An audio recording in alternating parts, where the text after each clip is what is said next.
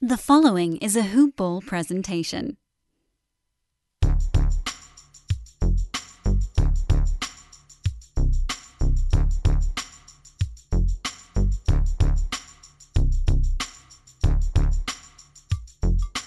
Hello and welcome to the Hoop Ball NBA DFS Today podcast. Today is Thursday, October 3rd, and I am Joe Sarvadi, affectionately known as Coach and I'm joined by one of the sharks in the NBA DFS world, my partner in crime here, Mr. Michael Apotria. How are you today, Mike? I'm doing good, man. I mean, we're we're here. We're a day away. Uh, you know, it's going to be at uh, 1 a.m. the first the first showdown slate. Um, just a little teaser for it now. We're going to be uh, doing a small little podcast for that slate. So you know, tune in, guys, for that as well. Tune into this one, but I'm fired up, man. I'm ready to jump in this head first, win some money. I, I know. I mean, it, it, was nuts just to get on there and see the pricing on on uh, you know a couple of the the sites that are that are doing preseason, and it's just like, wow, we're here, dude. This is it. But uh, yeah, it's it's great. We're we're on the doorstep, but. Uh, you know, and I know we, we announced a, a, little bit of it on, on last week's show, and uh, you know, but for those that that hadn't uh, heard or for the official uh, announcement, you know, we are going daily. We're going to be on seven days a week. And so, you know, free content uh, that is going to be presented by our main sponsor, Fantasy Draft. So, really excited and thankful that Fantasy Draft is coming to the table and a lot of the uh, work also by Hoopball. You know, Hoopball uh, is is our uh, bread and butter. Uh, you know, Dan Besbris and and Brewski and the team there. So we're thankful to to both that are helping us bring all of this forward, and we're just looking forward to to making everybody a bunch of money and and uh, getting it done. So, you know, we'll start right off. Uh, quickly with our sponsor read here with Fantasy Draft. You know, they are the only rake free fantasy site uh, that's out there. They have really uh, opened up a whole new world for DFS players with this rake free uh, option now that everybody has, which saves an incredible amount of money and, and allows you to, to keep a counter and see what you're saving in rake. And I know from my own standpoint, I just cannot believe how much I've been burning in rake up until now. So that's awesome. And they have uh, their big NFL Hooters contest again this coming Sunday. So make sure, you know, if you're going to sign up, get on fantasydraft.com, put in the promo code HOOPBALL, all one word, H O O P B A L L, and that gives you seven day free membership up to $1,000 in wagers. And uh, the big question that we haven't talked about is how did you do in the NFL? I know you've been raking so far. I got owned last week, Coach. I oh no! yeah, no, I, I, you know, and I played smart though. I didn't do too much. Like I said, I, you got to manage your bankroll. It's the number one most important thing uh, in DFS. So that way, you know, you don't you don't just get over your head, uh, blow your wad, and you know, be depositing the next week. We want to deposit once a year. That is our there goal. You go. Uh, yeah, kind of sets yourself that limit, I guess you could say but you know, and, and manage it. Even if it comes down to you having to play quarter arcades, just manage your money the best you could. Uh, that's the best advice I can give somebody heading into the year. Um, except for, of course, you know these these first couple days when you go in there. That, I guess I go a little bit overboard on that. I, I dive into the the deep pockets for a little bit on the opening night, just because that's a that's a night that we can take advantage of. Well, you know, we've been talking about it for a long time. I mean, this this three weeks of preseason and then you know the first uh, two, three, four weeks of the regular season is just you know for several years in a row now, both of us have done extremely well. And again, it's you know use people are getting used to the pricing. The sites are trying to set the pricing, you know, to get everything uh, in line, and it, you can really take advantage of that. Like you know, we'll we'll talk about you know uh, some with uh, on that that later pod just right out off the bat. It's just it's so different at the beginning, and and there's so much advantage. And you know we're really going to gear the show from everybody that you know, for uh, beginning DFS players that are just going to play those quarter arcade uh, games to the big sharks that are 150 backs entering. You know, our goal is to provide all of the information uh, as in depth as we possibly can. That's going to give everybody an edge going forward and and make our our daily show uh, a must listen. You know, the other the other cool thing, Mike, and and you know we've talked a lot about this in in uh, launching the show is, and and uh, Dan and I talked about it on Fantasy NBA uh, today uh, as well. Is you know we're going to do these uh, broadcasts in the evening, you know, after the games and everything, prior to the next day. So you're going to be able to tune in on your you know way to work or any time throughout the day, lunch break, whatever, and get all of the information uh, for that card that evening. So you're not having to wait and go a million miles an hour, you know, uh, trying to listen to the lap pods, you know, 20 minutes before lock and everything.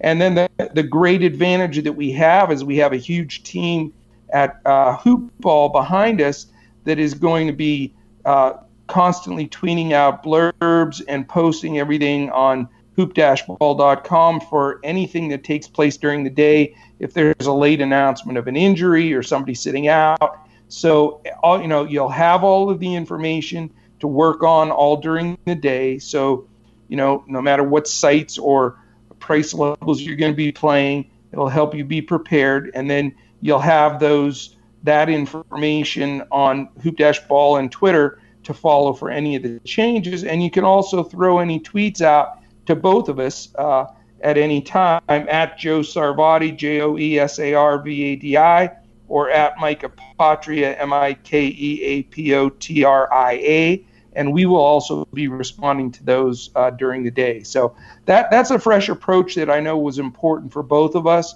because I think it just gives us a big advantageous uh, aspect and, and a real advantage for our listeners to be able to soak that in and not have to cram it in at the last minute.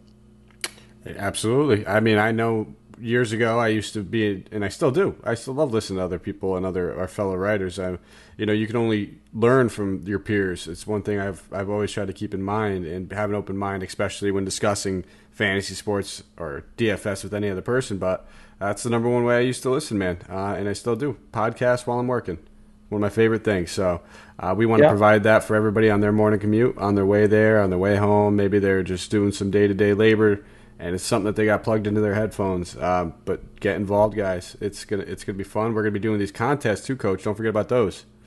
Yeah, yeah, that's really exciting. And we just finalized that today too. Uh, you know, fantasy draft, which uh, those contests will start when the regular season starts the first one is on October 22nd on opening night, and uh, they have decided to call it the Coaches Challenge. How about that? So I'll be talking a little bit of noise out there uh, since uh, it's going to be my official challenge that I get to throw out oh, there thrilled. on a basis. Yeah. Oh, I love it's, this. It, it's going to be so cool. We're and we're also doing it as there's like a three. Uh, we'll go into this later because it's it's a little far off and we got so much to, to cover today. But it's going to be a fun contest for the listeners to get in, make some money, and uh, you know just talk a little noise back and forth. And I know you and I will be battling because we're going to keep score on a daily basis uh, to see who uh, who wins that head to head competition uh, each week. So you know that's my most important factor for sure. So all right, before we, we you know we could go on and on here, but we do have a big chunk of show left because we're the, in the third part of the three part series of going through each team individually and talking about all of the DFS uh, information from each team that, that's happened throughout the offseason between drafts, free agents, uh, player movement, etc., and how that's going to affect DFS. Um, you know, we've done the first two shows where we covered the Atlantic Central and then the Southeast and Northwest. Uh, now we get to do the Pacific and Southwest, which is definitely the juice and the meat and all the good teams. So it should be a lot of fun uh, doing these squads today. So let's get rolling right off the bat and uh, get through these final 10. And then don't forget, you know, if, if you haven't heard the first two and you're trying to, you know, really uh, get a grasp on, uh, you know, everything prior to the beginning of this this uh, uh, preseason, so you can make some money. Go back and listen to these shows. You know, they're long. I'll just tell you, we're each show's run, you know, like an hour and a half. So, you know, it's packed with information. Listen to it in segments or however you need to do it. But I'll tell you, it's really worth uh, a re-listen. I've, I've listened to these shows back and just helped me take some some notes and things that, that we've discussed. So, all right, brother. The the first team is the Golden State Warriors, and I want to start us off today with a clip uh, from Draymond Green, which I think is really awesome because he's talking a little bit how the Warriors are disrespected and teams are, uh, you know, everybody's counting them out, which is big danger. So let's listen in to Draymond Green and then we'll jump in with Golden State. Everybody thinks it's kind of end of us. That's just not smart. We're not done yet. Do you still feel that way? I've heard people say we're not going to make the playoffs. That's crazy to me. I mean, that's just like, that's total disrespect, but no different than the disrespect we've all been getting for years. And there you go, Mike. You know, dangerous. Do not poke a champion tiger when everybody's counting them out, and uh, you know they're they are still going to be tough. Absolutely. I mean, yes, they lost a lot of a lot of star powered. Uh, you know, Durant leaving, uh, Klay Thompson to his injury. Um, you know, actually, I believe I believe Looney just kind of rolled his ankle a little bit. It's probably nothing too severe, but I mean, right now they can't really afford any injuries. Um, they want to go in there and make a statement. But yeah, they got the fire. They're going to be playing with the fire. They're still going to be electric. Uh, the add the addition of D'Angelo Russell is going to keep them afloat, give them that scoring punch that they need, and they still have now they still have three ball handlers, three facilitators. They're going to play quick, and they let's be real. Steph Curry is going to be an MVP candidate this year. He's going he's the greatest shooter of all time. So anybody that's counting them out is is kind of foolish. Um, but they're they're definitely they're definitely going to have to push the pace this year. They're a team that I'm really looking forward to playing, and I think they're going to be a little bit more vulnerable on the defensive end, especially with Klay Thompson gone now. So we're actually going to be able to target a few more teams against them uh, take advantage of that pace. And I, am wondering, coach, is that something that you've kind of taken into account for and uh, been looking forward to? Absolutely, I, I agree with you. I, I think their pace of play will increase. I mean, Kerr's always played fast anyway, but you know they've also been very highly ranked defensively. You know that did fall off a little bit last year, and I think you'll you'll see a little bit more regression defensively, uh, like you stated. So I'm with you on that one. Uh, you know, uh, I would I would target a lot of Golden State games because they're going to get up and down the floor. And you know, the big question mark for everybody is going to be, you know, exactly how D'Angelo Russell is going to fit into this entire mix. I mean, you know, Curry's certainly going to be a plug and play option every night for one of your main guys. That'll be, you know, he'll be more expensive, but you know, he's going to produce. Uh, you know, on a very regular basis, I would anticipate. And Draymond for sure being motivated, coming in in shape, uh, and you know having to carry a little bit more of a role. He's probably a triple double uh, waiting to happen every night this year for sure.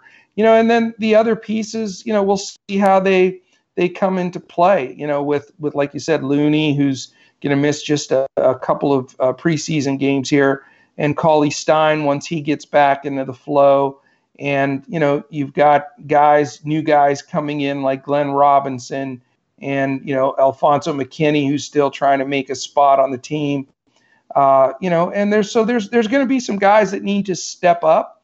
But, you know, as far as a usage rate goes, I mean, I just I used Curry a ton last year and I used Draymond quite a bit. And, you know, that's when, uh, you know, in different stretches throughout the season, they had Klay and KD or you know other uh, Iguodala on the floor, and those guys are gone. So this is going to be a target team for me, just like it is going to be for a lot of other uh, people out there. And I know a lot of people are touting it that way, but I just don't see how you steer from uh, you know the fact that they're going to not be blowing teams out, so their you know their starters are going to be need to play more minutes uh, in more competitive games. The pace will be good, and you know I, I think it's just it speaks for itself.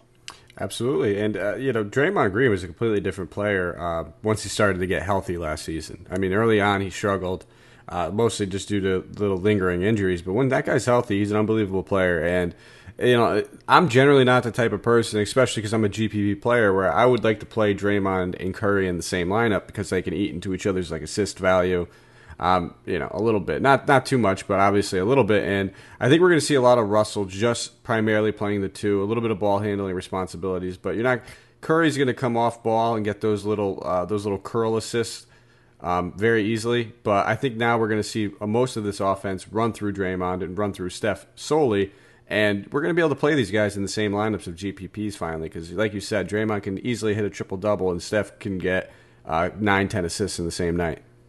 And you know, I I'm gonna uh, counter uh, point that a slight bit. I think because Klay's out, and you know, obviously, uh, you know, Curry's the best shooter in history. I think you, we may see Kerr give the ball in to, to D'Angelo a lot more and let him create some stuff and let Curry work off the ball for a change a little bit because I mean he can come off of those curl screens just like the plays they run for Klay and get some wide open looks. And I think that'll just as a whole dimension that they may throw at people. So don't be surprised if they don't mess uh, with that option a little bit, which could make you know Steph even more dangerous. And then it also brings D'Angelo into DFS play, you know, because obviously you'll see some some more assist totals and things like that. So it's it's going to be a fun team uh, to use. But uh, I think Kerr will mess around with that a little bit.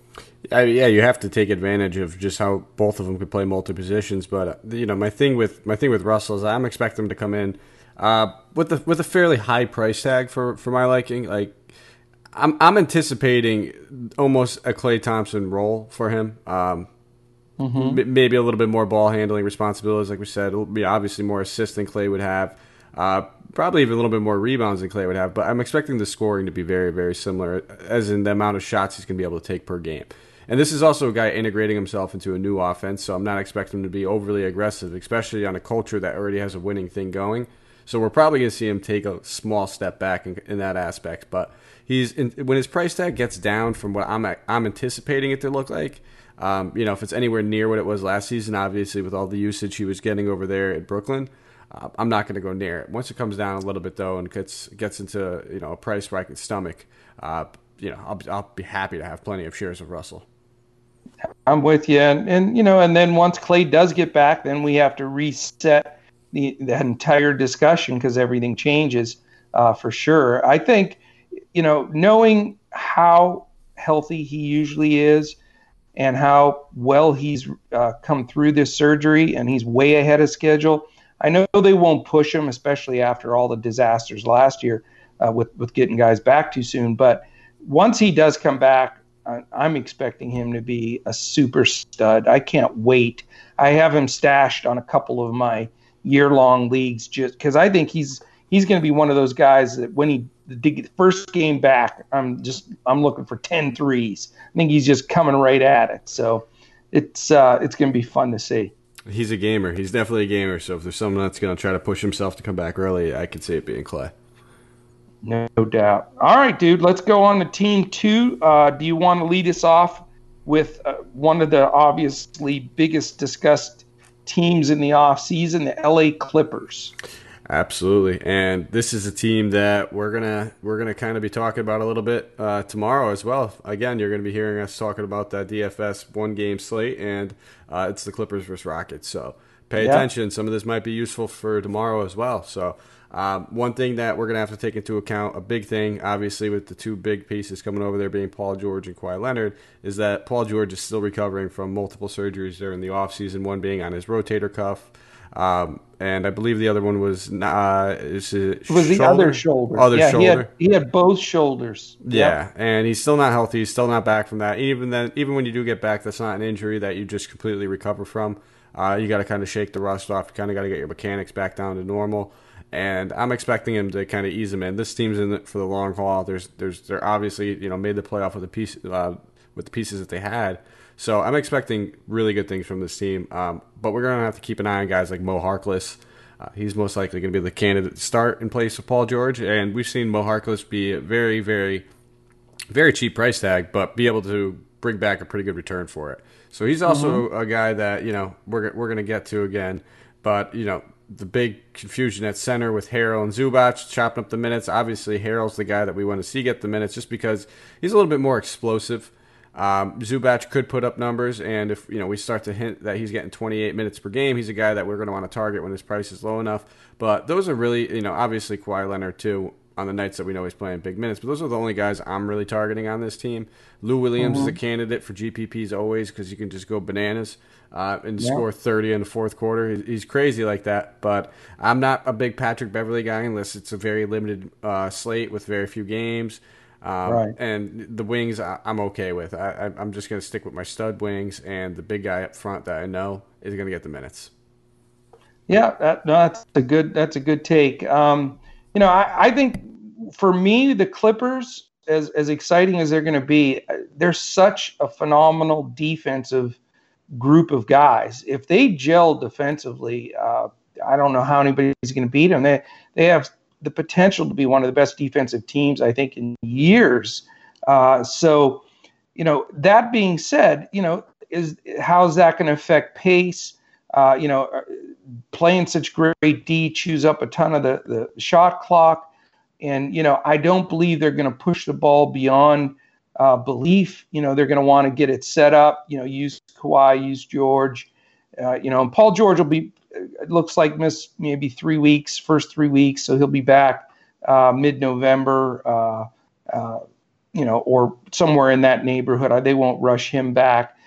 But uh, yeah, I mean, I'm not going to be targeting a ton of Clippers, to be honest with you, early on, uh, specifically, you know, with the fact that I think their pace of play, just you know, from the defensive side, like I said, is going to be a little challenging, and then there's going to be a lot of guys, you know, jockeying for some minutes. I think that'll share some time with Harkless and JaMychal Green, you know, and like you said, with Zubac and Harrell splitting time, uh, you know, and, and, Beverley and Lou Williams and and uh, Shamet, you know, Shamet uh, uh, could could have some good progression this year uh, as well. So I think you know they'll they're going to be playing uh, the ultimate team ball. I mean, I'd love to coach this team. You know, they're because uh, you have so many weapons and you have such great defense.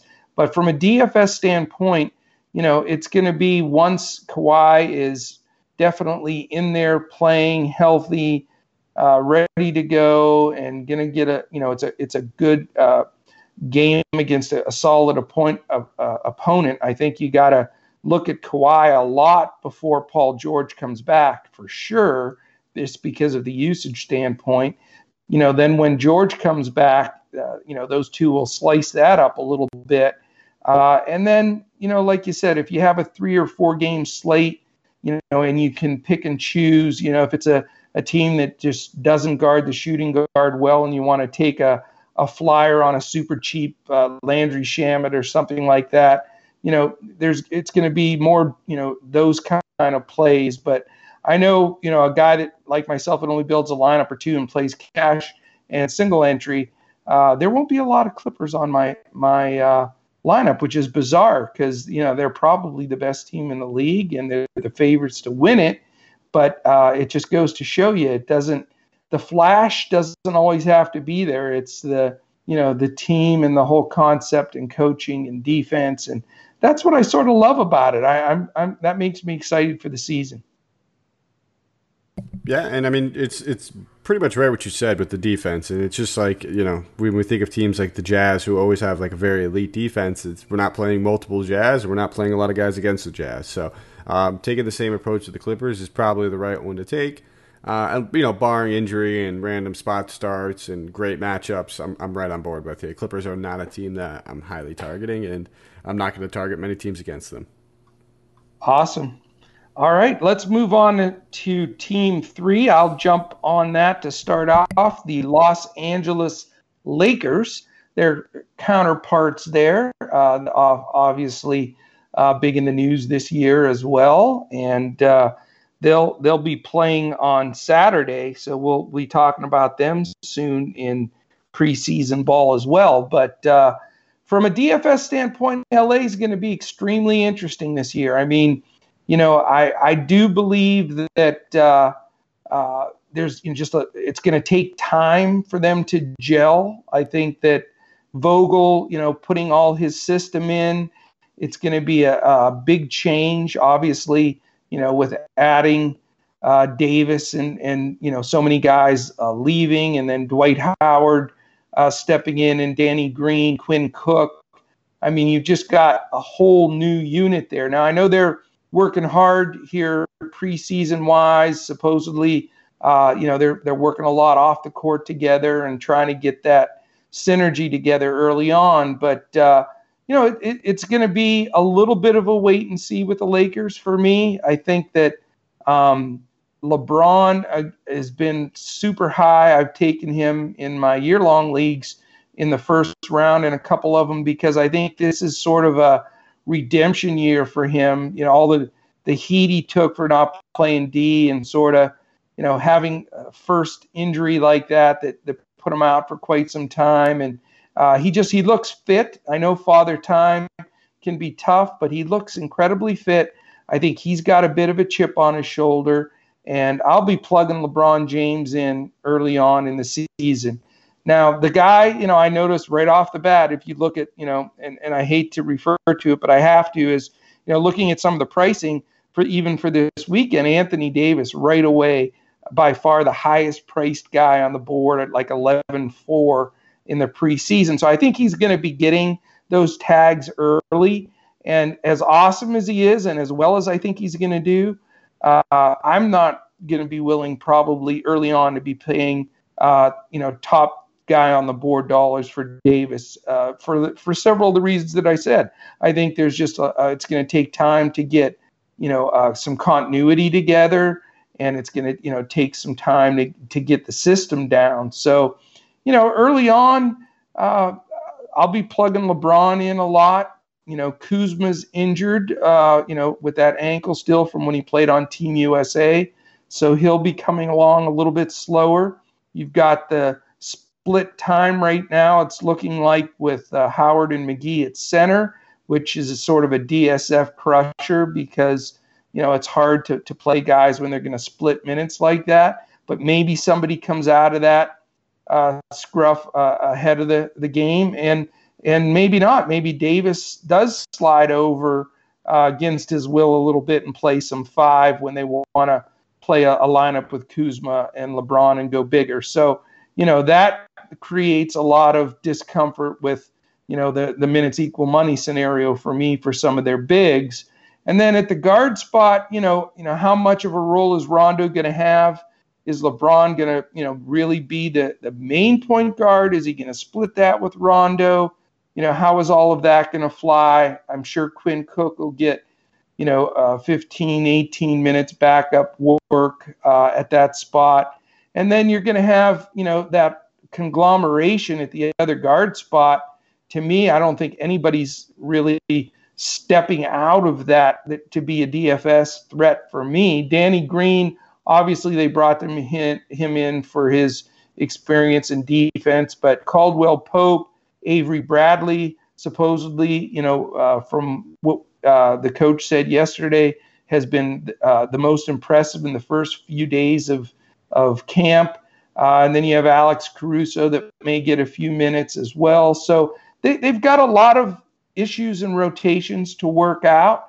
Uh, and, you know, and, and, all that being said is uh, for me, DFS wise, I think Davis is going to be priced too high the first three, four weeks. LeBron may be in my wheelhouse, and everybody else is is a wait and see.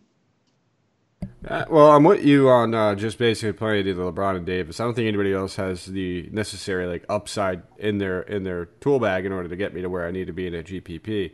So I'm basically just looking at those two, but I'm not really scared off of Davis's price tag. I mean, just knowing what we've the games we've seen from him in the past, where he almost puts up a triple double blocks and just what he's capable of. I think I think if if you are in a new team, um, especially when you're playing with LeBron James and LeBron James has like the sort of respect he does have for Anthony Davis, he's going to make it very easy for him to kind of mesh with this team and get involved. He's going to look to get Davis involved earlier in the post. Um, and not to mention, like we said, we're going to be able to take advantage of all the value in other spots because of the pricing errors on like the first night or two. That's true. So we'll have a little money to spend. I'm, I'm anticipating anyway. So I, you know, if you're going to spend up, uh, I wouldn't mind doing it on Davis in, in, a good matchup. But I mean, there's you know, like we said, a few other guys that you could do it with too. Yeah, no doubt about it. How do you think Kuzma's going to fit into this mix? Because I, I, think the kid's terrific, and I know this ankle's going to get him off to a little bit of a slow start. But do you see him playing a big role? It's going to be tough. Um, you know, he's going to be basically cherry picking for these long rebounds and trying to push the pace a little bit because, especially if they are playing with a bigger lineup with JaVale and Davis or Howard and Davis in there, it's going to be hard for him to operate in the paint whatsoever. So he's going to have to really like be a stand in the corner three point shooter. Um, that's and it's it's going to be tough for him to do that. I mean, he does have a pretty good shot. He's not you know particularly known for it in that same breath, but um, he's going to have to change his game up a little bit, and I think we're going to see a lot less counting stats from him this season. Yeah, I I don't disagree. You know, I he's going to be one of those guys though. If you pick him on the right night, can can uh, break a slate and win a GPP for you because he just he has those outbursts where you know he gets rolling, he's slashing to the hoop and knocking some threes down. You know, I think he's a game changer, but you know he's going to have to he's not shy, that's for sure. He will shoot the ball. So I think he'll get his looks, but it's just going to be fitting into that uh, scheme. It's going to be very interesting to see, no doubt about it. Okay, anything else on on the Lakers for you? Uh, I think that's all I got for him. I mean, it's it's pretty much right in stone right here. Like you said, just the studs, and I think that's all you guys need to worry about. So I think we're ready to move on. All right.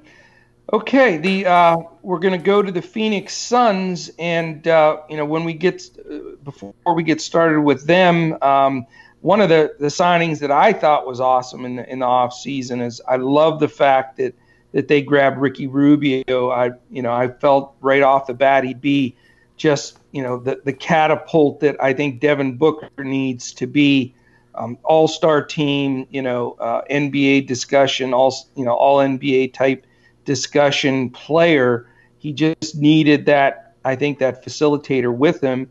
And DeAndre Ayton as well. I think the Suns, I don't anticipate being the worst record in the West this year. I think Rubio is going to make a huge difference. And uh, we have a, a, a, nice clip here of uh, Rubio and, and just talking about uh, his excitement for joining the Suns.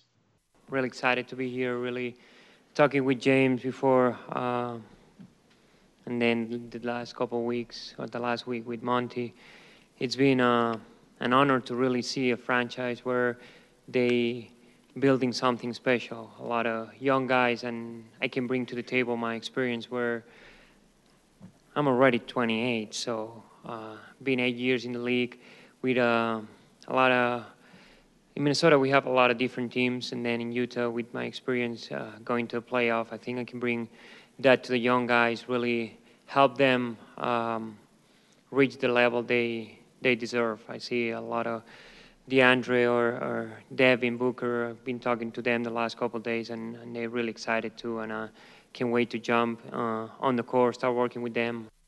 All right, and there you go. I mean, you know, Rubio coming off of you know the Spain winning uh, and him playing so fantastic in FIBA. I mean, this is just a perfect scenario for him to come in and lead these young guys. Uh, you know, he mentioned in that interview eight seasons in the league already, but he's only 28. So, I mean, he's right in his prime, and I think they're going to be a solid team. You want you want to uh, tackle the Suns? I mean, I'd love to. I know this is also one of the teams you like to highlight that you're going to be targeting too. So I'm not going to say too much because I, I, know you're probably chopping at the bits looking to talk about the Suns. so um, I'll just I'll just cut, uh, get to the nuts and bolts with this one. I mean, they're going to have a lot of DFS friendly options on this team. Uh, they're going to play at extremely fast pace. Uh, you know, you're going to hear Coach probably get to that in a minute, but DeAndre in another year under his belt, um, it's going to help him. You know, sophomore seasons we sometimes either see a make or break seasons for guys They'll either boom or they'll bust. It's one or the other. Uh, but I'm expecting him to be a very fantasy friendly player. Ricky Rubio, um, um, you know, if it's he's if he's the one piece. I know you said you're excited about him. I'm excited about him from an actual basketball standpoint. As far as a DFS option, uh, I think it's going to be tough for him to, you know, the assists will be there for him, but it's going to be tough to get any kind of offense going. There are a lot of young guys on that team as well, and it's, it's harder to get these young guys to kind of buy into the same the same offense, the same system of having like that pure point guard run it for them. So a lot of these young guys are going to want to try to create for themselves, and hopefully that doesn't bother Rubio as much. But uh, you know, Kelly Oubre, another player that we've seen take a big leap last season once he was uh, brought over to the Suns. So I'm expecting another another step forward from him. He's going to be another very very DFS friendly option. And then they also brought in Dario Saric, who um, he's mm-hmm. he's I don't know if you if you've seen it, coach, but his little passive answer. They asked him how how is he going to fit in. He said, uh, you know, I'm going to just try to try to I, I, maybe you know this is a paraphrase. He said, I'm going to try to just fit in and get a couple shots up. Yeah. So he's not a very enthusiastic guy, but you know he's he's still there and he's going to get a lot of time at power forward as well. So I'm excited about it. I'm looking to target a lot of guys that are playing the Suns, and this is going to be a popular team that we're going to see some stacks with. Yeah, you, you know, you know, I've been chatting them up a lot in the preseason just because I think they're going to be such a great team to, you know, not only play guys on but target against as well. I've I've heard, you know, uh, I, one of my favorite coaches is Monty Williams. I've I've known I know met him personally at a, at a couple coaches clinics years ago, and one of the nicest guys I've ever met. And I think he's he's just a great uh, coach, and he's he's come through with uh, worked with some super coaches on his way up, uh, you know, to getting this head coaching job. And uh, you know, he's talked about though that he's really to to take the chains off of and let these guys run up and down the floor and and really let them play uh, and play a high tempo game. And you know, there's not a, a lot of great defenders on this squad for sure. Uh, so between the tempo, the the the new system he's going to put in, uh, I just I'm going to you know I'll be having the Suns on a lot of my NBA ticket, uh, watching them just for guys on their team and against them. Now you made a great point. As much as I think Rubio's the addition that makes all of this work, he's not particularly going to be my DFS target. I agree with you. I don't think he's going to put enough on the board, maybe to to substantiate his price at times. Uh, but I think he's going to be that straw that, that, that stirs everything to really make great targets for guys like Booker and Ayton specifically. I think you'll be able to to find uh, good spot starts for Oubre. I think Kelly Oubre is going to take a step forward. Dario Saric, like you said, he's he's a mild mannered guy that you know can throw double doubles on the board like crazy. Uh, I think you're also going to see a, a possibility of, uh, of, you know, and they've talked about it a bit in the preseason. I know it's a lot of noise, but they've talked about letting Ayton run a little four and playing Baynes at the five. Uh, in in some uh, lineups. Don't, no, stop, coach. They can't. We can't even. We can't. No, there's no. I. I mean, I, I know it might happen, dude. I'm no, telling you. There's no. I mean, I. I hope they do try it. Um, He's he's not. He is not a power forward. Uh, well, I mean, he's he's a big, huge center. I get that, but I mean, he can face up, and he's got a nice little shot. And you know, I I think I just I know Monty thinks outside of the box a lot in, in his coaching techniques. And I know Ayton's been talking that noise that he wants to he's a natural forward, and all that baloney, which isn't true. But just don't be surprised if you see a little bit more, you know, of of that mix a little bit. I think it could happen. So it's you never know. I, not consistently, but a little bit. So I, I, just think it would go against with their with their other point of their culture, which is trying to push the pace. It's really going to slow down the entire game for them. Just waiting for these two guys to both get up the court, both set up, um, clogs the paint for both of them, and you know the other guy being like you know Aron Baynes is is the other name that we didn't we didn't mention, but um, That's what I said. Yeah. Oh, I, am sorry. I didn't some of the five. That. But the thing is, though, that you're discounting is Ayton is a rim runner. He was at Arizona. That's what I think. He didn't do it last year. The system was jacked up. The coach, I, I just didn't have any idea what they were doing last year. It was a disaster. But he's a rim runner. He's a Capela kind of guy that can just fill the lane with those monster strides, you know, and catch alley oops from Rubio and knock them down. So I, I just uh, there's a lot of intrigue with this team. I think there's a lot of guys you'll be able to use on a given night. And again, there's no defensive stoppers that that, I really see uh, very strong on this team. So you're going to be able to uh, stack against them. I mean, I'll, there'll be a lot of game. I don't do a lot of stacking in NBA like you do in other sports. I think you, you don't want to do that to an, to an extreme, but I, you know, a two man stack is very reasonable in a high scoring game. I can see myself, you know, going with a Booker eight and, and then two guys against the team as well. And, you know, you're looking for a 122, 117 kind of game where those guys are going to carry it for you. So I'll be doing that a lot, I can tell you right now. Yeah, the, I mean, and realistically, the only time you're doing anything more than you know two guys for each team in a stack is if you're just trying to hope the game goes to overtime. Uh, it becomes an insanely high-scoring game, and it's in a multi-entry GPP that you have a ton of other entries on. Otherwise, you're kind of just wasting your bullets. Um, I mean, trying to do that on just a you know the highest-scoring game and hope it goes overtime every single night. Um, and no, you, you can't do that consistently. No, no, but exactly. you know, if, if it's you know if it's a uh, two high-paced teams, and you know, I've I've had some good success in cash games. You know, n- not even having to wish for the lucky overtime, but you know, if you're going to get a, a 122, 118 game where they're up and down the floor, uh, you know, you can you can stack two. I don't think twos are. Oh no no no! You misunderstood me. I said you could do two. Anything more than that, yeah, yeah you're yeah. anything more than that, and you're hoping for overtime is what I'm saying.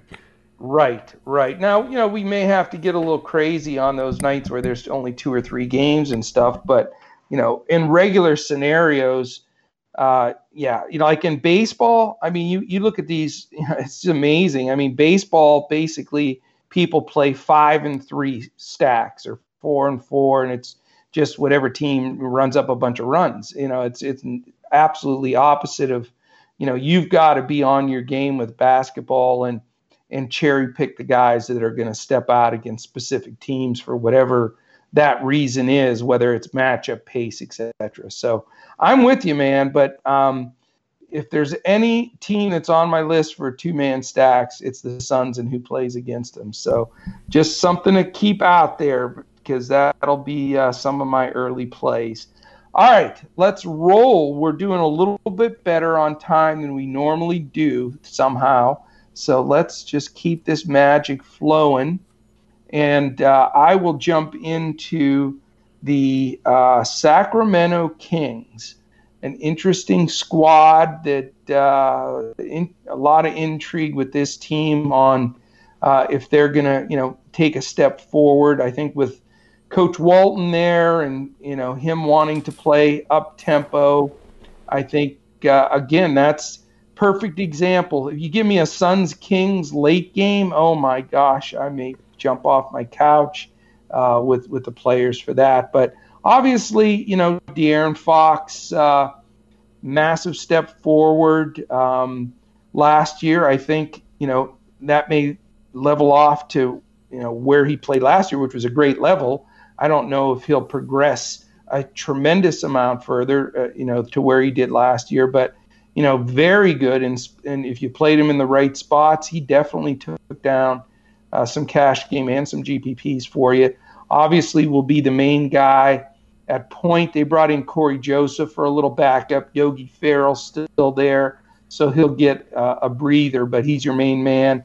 Um, Buddy Hield, who's sort of been a big sweetheart in a lot of the preparation leagues and a lot of uh, the early tout talk here with guys to put a circle around for this coming year. You know, obviously can shoot the eyes out and uh, just really seemed to put it together, especially the second half of last year, uh, bring the whole game uh, together at, at, another level. I think he's going to be a big plus, uh, you know, and, and a good guy to use in specific spots.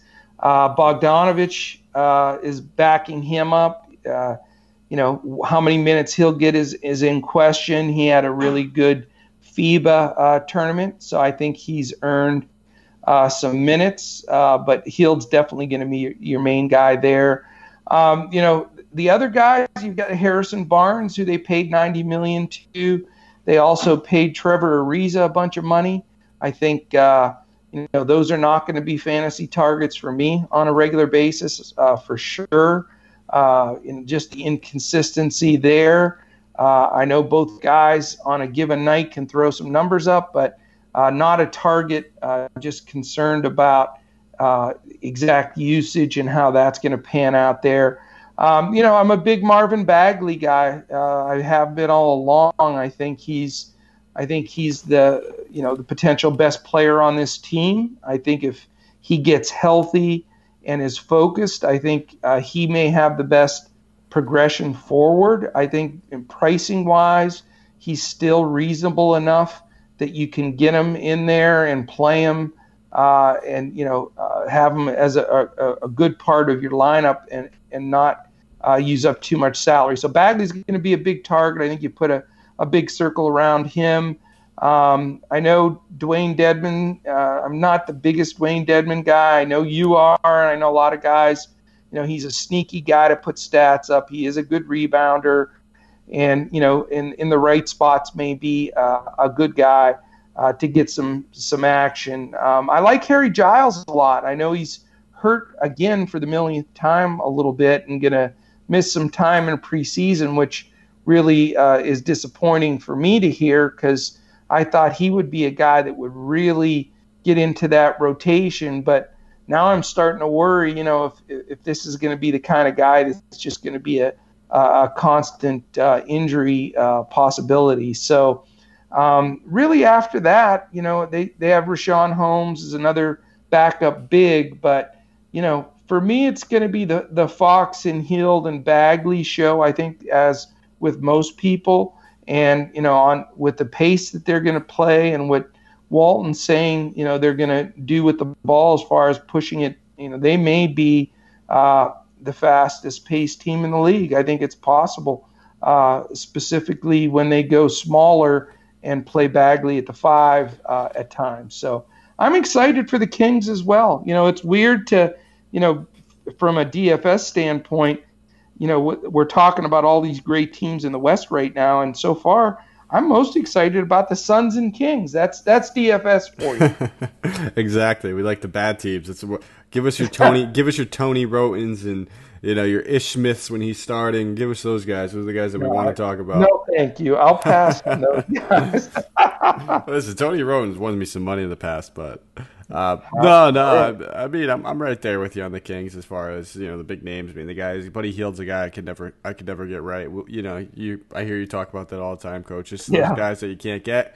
Uh, he's one of those guys for me. I always struggle getting him on the right nights, and usually the nights I pick him, Fox has a big game. But I do, I do like me some Dedmon here and there. I'm actually anticipating him playing a few more minutes than most people. I'm not expecting him to get a full workload at like 30, you know, 32, 34, but I can see him hitting, you know, 26 to 28, and he's going to put up some numbers in there. He's a better season long guy than he is uh, a DFS guy, but we're going to see some um, in the right matchup, some big games from him. I'm not expecting a high price tag for him, um, but other than that, like you said, Bagley is going to be a huge target for a lot of people. He's just a point per minute. He really exploded in the second half of the season last year. Um, I'm I'm fully expecting that to transition into this year. Mm-hmm. I'm with you. Any anything on you know? Do you like uh, you know Barnes, uh, Ariza? I hate I hate Barnes more than anything. Um, I mean, let's be real. We're both Maverick guys, so deep down yeah. to our cores, we don't like him. No, I mean it's just it's just a really crowded wing uh, area over there. It's just not one that I want anything to do with. I don't think there's enough minutes to go around. Bogdanovic is a guy that he just came out and said a few days ago he's anticipating himself playing 28 to 29 minutes, but you just really don't know where those minutes are coming from at this point. Um, you know, maybe backing up the two and the one a little bit. But then they also, like you said, brought in Cory Joseph. They still have Yogi Ferrell. So there's just literally about 18 guys it feels like that are could be on this team and play. I don't even understand. They're gonna have to have veterans playing the G League. Like there's they're gonna have to do something. There's not enough minutes to go around for these guys. It almost feels like a Knicks front court situation on their wing. Um, and it's not one that I, I want much to do with other than those big names. Like it's it's like you said, it's Fox, it's Hield uh, Bagley, and then occasionally I'm going to have my shares in Dedmon and a low owned. Hopefully blows up, gets me uh, three, four blocks. two, three steals, a couple threes, good rebounds, decent points that day, and all of a sudden you're looking at you know forty something points from Dewayne Dedmon. You might have paid five k for him, four k for him. Yeah, there's some bargains there. I'll tell you though, you know, take a look if you have a chance at the salaries, you know, for the Kings for the guys they signed. The money that they paid that group of guys, Cory Joseph, Harrison Barnes, Dewayne Dedmon, you know, and and some of those guys uh, coming in, I just it's mind-boggling, you know, to begin with with Barnes at 90 million, but I don't know. I mean, that's uh, Vlade is an interesting guy. I don't know his. I've never quite bought into his strategy, but what I can say is the one positive thing, and I think I mentioned this on an earlier show, but it's worth mentioning again. We were sitting right behind uh, the first row area in the NBA Summer League, and the Kings were the only team that they must have had a mandatory. Everybody's there has to be there at Summer League because they were going to do something uh, team wise, photos or whatever they had to do. So they were the only uh, group that had their whole entire team there. And so we got to watch them uh, intermingle amongst themselves for quite a bit. And, and there seemed to be a lot of camaraderie, uh, you know, from the young guys, specifically Fox, Hield, Bagley, Giles. You know, they were joking a lot. Uh, they, the music was playing. They were dancing out. I mean, they just I, I like the vibe. I, I think there can be some improvement there, and I'm not going to be afraid to to play some of these guys for sure. No, we want that pace, so we're gonna we're gonna take advantage of it. Like you said, we're we're gonna have that day circled uh, Kings and Suns, and I'm gonna hold you to it. I want to see your stack uh, the following I'm doing day on that. Two, two and two for sure, minimum. I may even go crazy and go three and two that night. Overtime. Double OT. All right. Well, you know who's next? The Dirk Nowitzki less Dallas Mavericks. Yes, yes, yes. I mean, we both could probably talk about this team forever. It's it is our you know two both of our favorite teams. It so, is. It's uh, my home hometown team. So it's what got me know. into ball. I mean, it's sad that we're not going to be able to see Dirk out there. I hope everyone is able to cash in on his farewell game. Um, you know, I was there in person, dude. Yeah. It was the greatest. It was the best. Dude, unbelievable. This guy's just one of a time, like one of a kind. We'll never be able to watch another player like him, and I hope everyone got to soak it all up while they could. Uh, but uh, just like all good things, they do come to an end. And he's the uh, nicest guy in basketball history. Oh, I mean, he is the nicest guy. It's almost incredible how nice the guy is. He's phenomenal. He's and he's still still loves going to Dallas. He's he's one of those guys that's gonna be welcomed in any city he goes to. Everybody loves him. He's one of the most loved by players as well. There's not a single player that'll have a bad thing to say about Dirk Nowitzki. So no. it just goes to show when you're that kind of guy, uh, you know, like to have that kind of just like Dwyane Wade. There's not a player out there that has a bad thing to say about Dwyane Wade. So no. these guys, they go down, they're legends. Um, and I'm just grateful to be able to, you know, kind of grow up during the era and watch him play. You know, he's one of the guys I mentioned that got me into ball, but we uh we're not playing him this year. Uh, you know, nope. we got to look it's at the guys. Time to move on. yeah, they re-signed uh, Dwight Powell. Dwight Powell's gonna be starting center. They uh, bring in Kristaps in the trade, but sent Dennis Smith Jr. over there.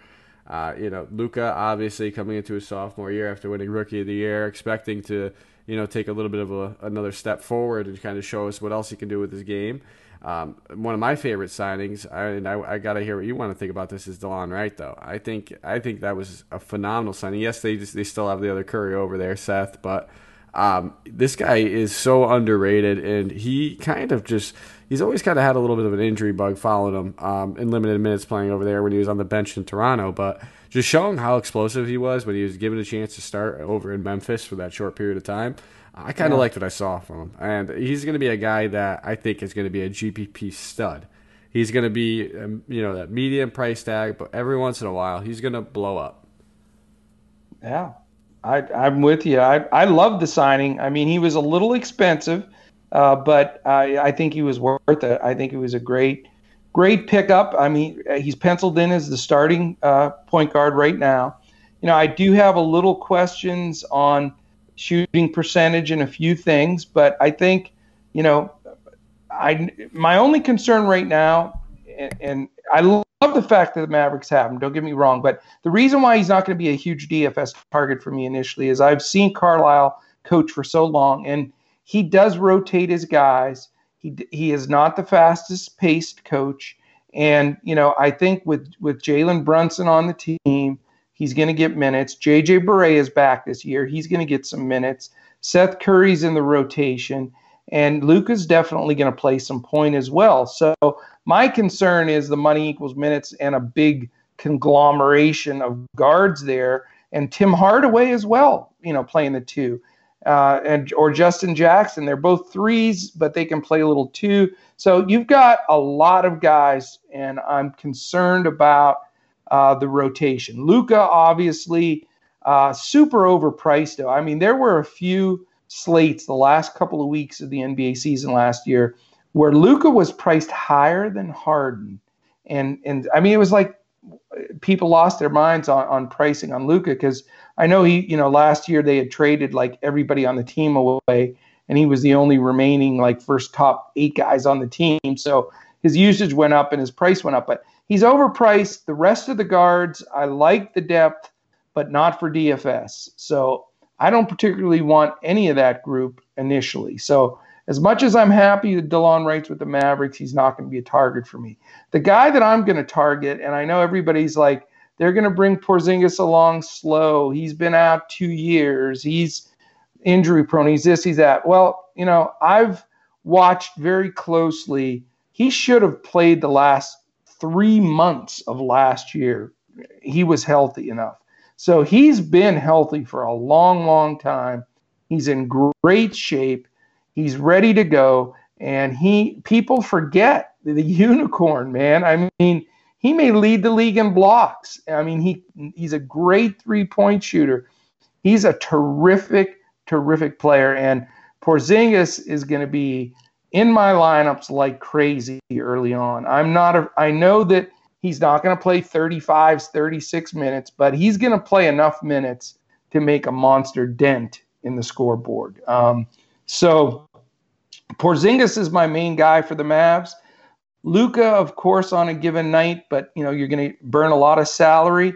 After that, though, dude, I, I'm I am not a Mavericks uh, DFS guy. I'll be rooting for them to win every game, but you know, I don't want the mixture of Powell, Kleber, and uh, Boban splitting any minutes at point guard, and then Kristaps maybe playing a little five. Don't know, thank you with any of that. I know everybody loves Dwight Powell. Everybody dra- drafted Dwight Powell. You know, mid rounds are pretty high. I'm just concerned that he's not going to have enough minutes, and you know that's my that's my main concern. Um, and then again, like I mentioned, all those other guys between Finney Smith, Justin Jackson, Hardaway, Brunson, Curry, you know, Barea, Delon Wright, you know, that's great depth, but disaster for DFS because it's going to be all split up. So I, I like the direction of the Mavericks. I'm not quite sure they're going to be a playoff team yet.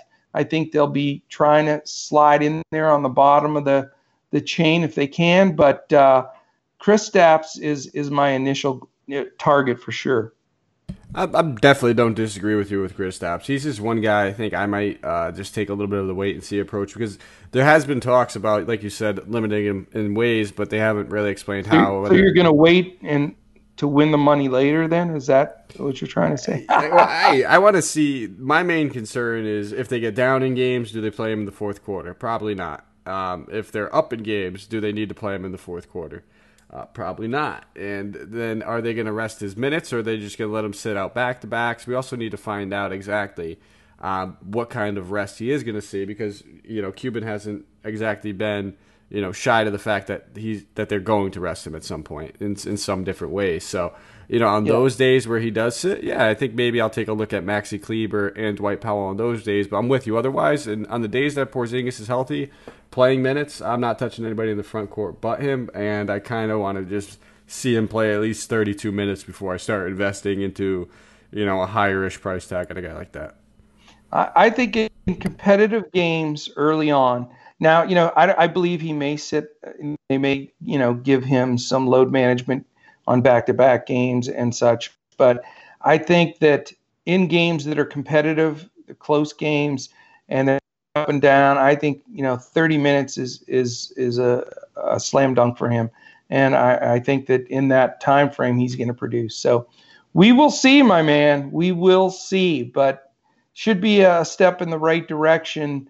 And you know, it's it's fun that the fact that you know Dirk is passing the torch to to Luka, and you know, the, I just saw an interview with Luka uh, the other day, and he said, you know, he really doesn't want to be talked about as having to fill Dirk's shoes, which obviously nobody can, but he does want to, you know, the one area he does want to follow is in being with the franchise long term. And he and Kristaps are tight already. And, you know, you, at least you have those two and you build. Uh, I think the Mavs, you know, at least there's a, a brighter future than we've seen in a long time as far as you know a few younger guys getting in there and and people forget Porzingis is still a baby. I mean, he's in his early 20s, still is he 22, 3, whatever he is. Uh, you know, he's still young. So they're going to be fantastic, but uh, in in the future. So, all right, man. Are you ready to tackle the? Is it my turn or your turn? I believe it's your turn. I started off with a little bit of the Mav talk, but uh... all right, I will go with the Houston Rockets, and I'll I'll keep it somewhat abbreviated because yeah, we're gonna talk about them a ton. Yeah, so Houston, you know, I obviously, uh, you know, we all caught the the first game of uh, the uh, preseason. They played the the pitiful Shanghai Sharks. Oh my God, they're to- they were so bad, but they just sliced and diced them. Harden had a triple double in the first half. I was surprised they played their guys as much as they did. You know, I know you mentioned uh, a great, and it's the kind of edges that we look forward to, and, and you brought forward. So I'm not taking credit; it was your call. But D'Antoni, as you said, does play his guys a lot in the preseason and try to get chemistry. So that's a big plus. And you know, I think that uh, they're obviously going to be running and gunning. I mean, that first game, you know, you you know you can't take any heat anything into that, but man, they've got an absolute plethora of uh, you know three point shooters and and guys out on the on the perimeter that can play. I think. Uh, you know, I know we may disagree a little bit on this, so I, I'm looking forward to your take on it. But I know that you know their pace of play has been bad because it's it's you know for a couple of years now because it's usually Harden, 27 dribbles and then either a step back or he goes to the hoop and gets fouled. But with Westbrook, I think everything changes with this team. I see, you know, D'Antoni's always wanted to play more of an up tempo. That's been his style for years. Suns, Knicks, wherever he's gone, he's tried to go up tempo. So I think with Westbrook, I think they're going to play faster. Uh, obviously, you know, Gordon with his spot up shooting and House and Green, those guys are going to all be firing all over the place. PJ Tucker from the corner. They're they're all they all ha- have their positionality and roles. You know, they're probably the most well put together team as far as experience together, and I think that's why a lot of people are starting to to pick them. I've seen on NBA TV they were making their selections, and and both guys on that particular show had picked the Rockets to win it, which I was sort of shocked, you know. But I can understand that. I mean, this Westbrook is a big add, but the rest of these guys are all in place and they all know their role. Uh, you know, Capela looked terrific in that first game, but he was like playing against like you and me, so I, I guess you can't, you know, put too much stock. But I like the fact that they brought Tyson Chandler in as his backup. He's like the greatest mentor guy ever. I think he'll be uh, just, you know, coaching Capela and be a tutor to him. Capela's going to be a guy I'm looking at early on. I think he's a guy that's going to have a bigger year. He's been so under the radar radar in this preseason time, but I'm excited for Capela. All the rest of those three point shooters, you know, on a given night, if you want to pick the right guy, God bless you. But it's a hard, hard to call. You know, Gordon is so point, you know, uh, dependent. He's not going to give you a whole lot else. But you know, any night you can take Harden and Westbrook. They both can go off for multi, you know, triple doubles each on on a given night, especially with the pace they're going to play.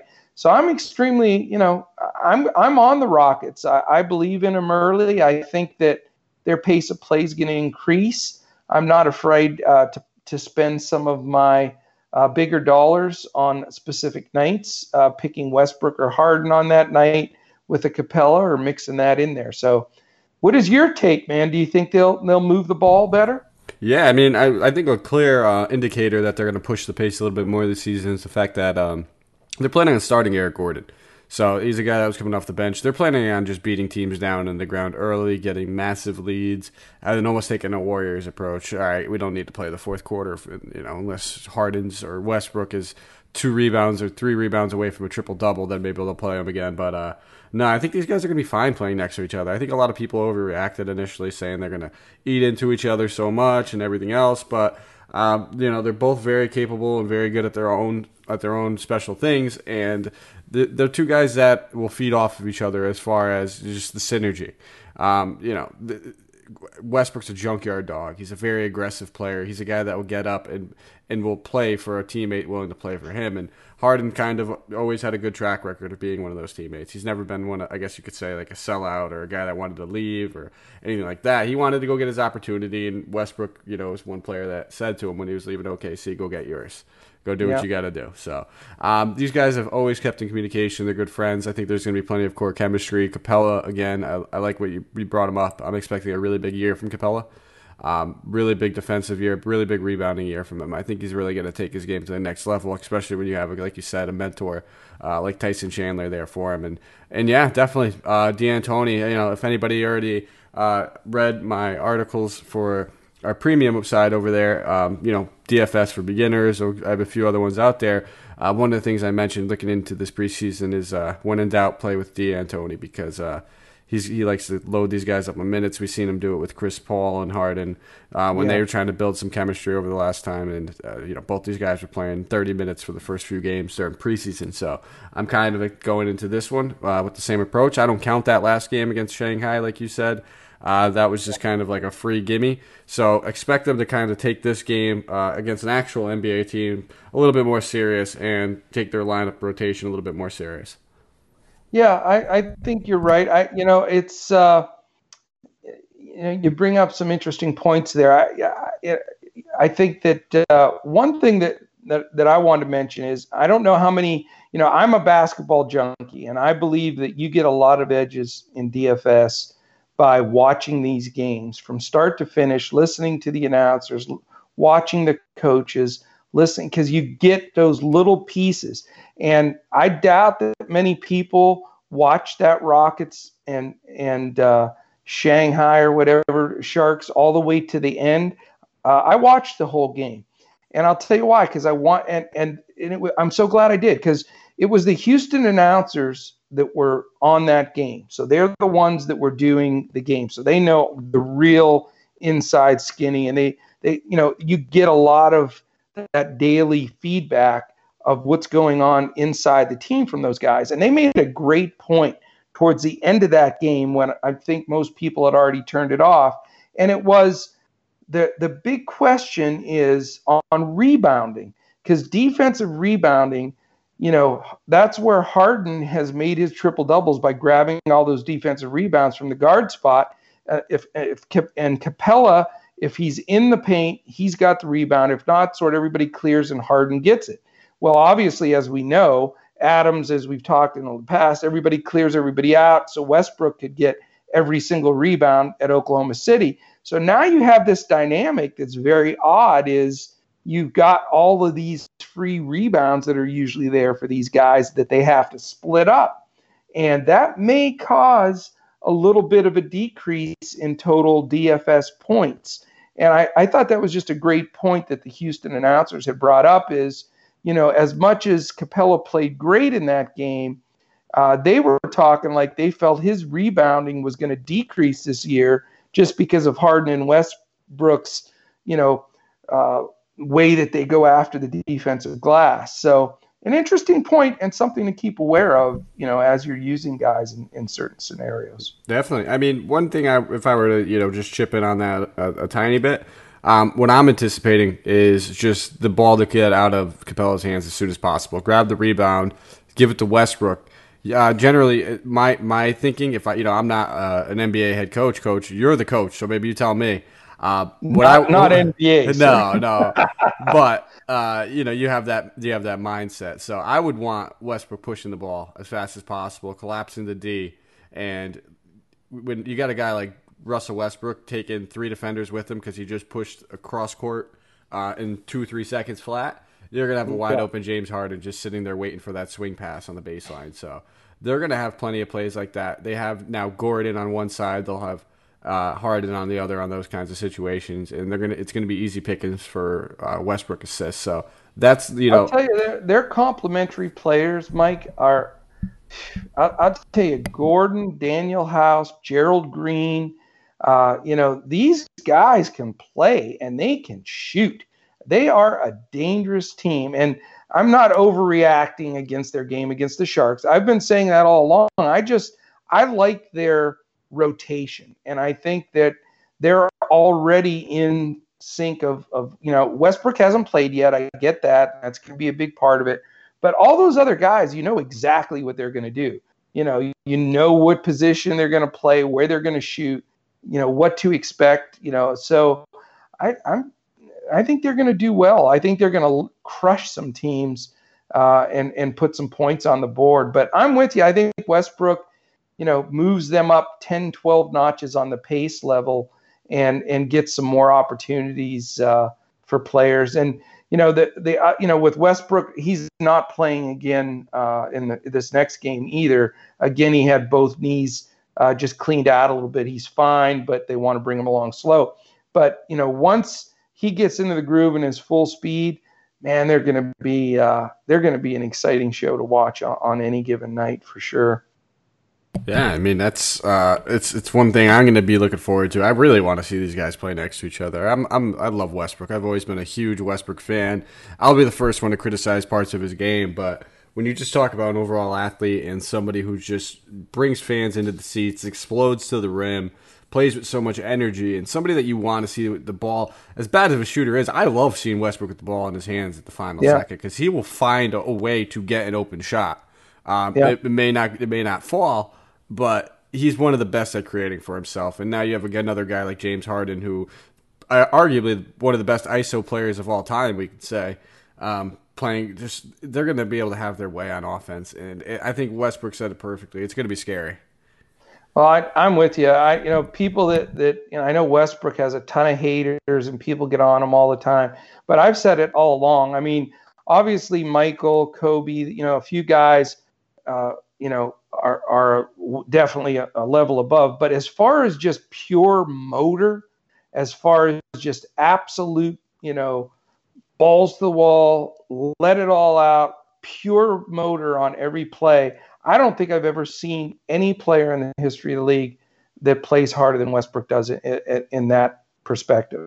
And I admire that regardless of the outcome.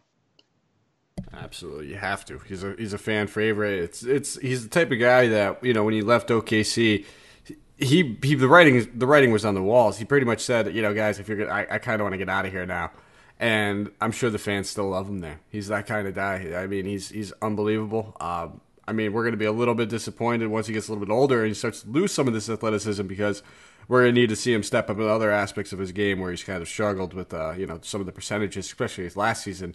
Um, his free throw percentage was abysmal. So um, yes. there's a few things I'm expecting, and I'm personally expecting, you know, the turnovers to obviously play next to Harden. They're going to cut back a little bit. Uh, the shot attempts will probably go down a little bit. Um, assist rate will probably go up a little bit. You know, so I'm expecting a few different things from his game to change, and overall for the better.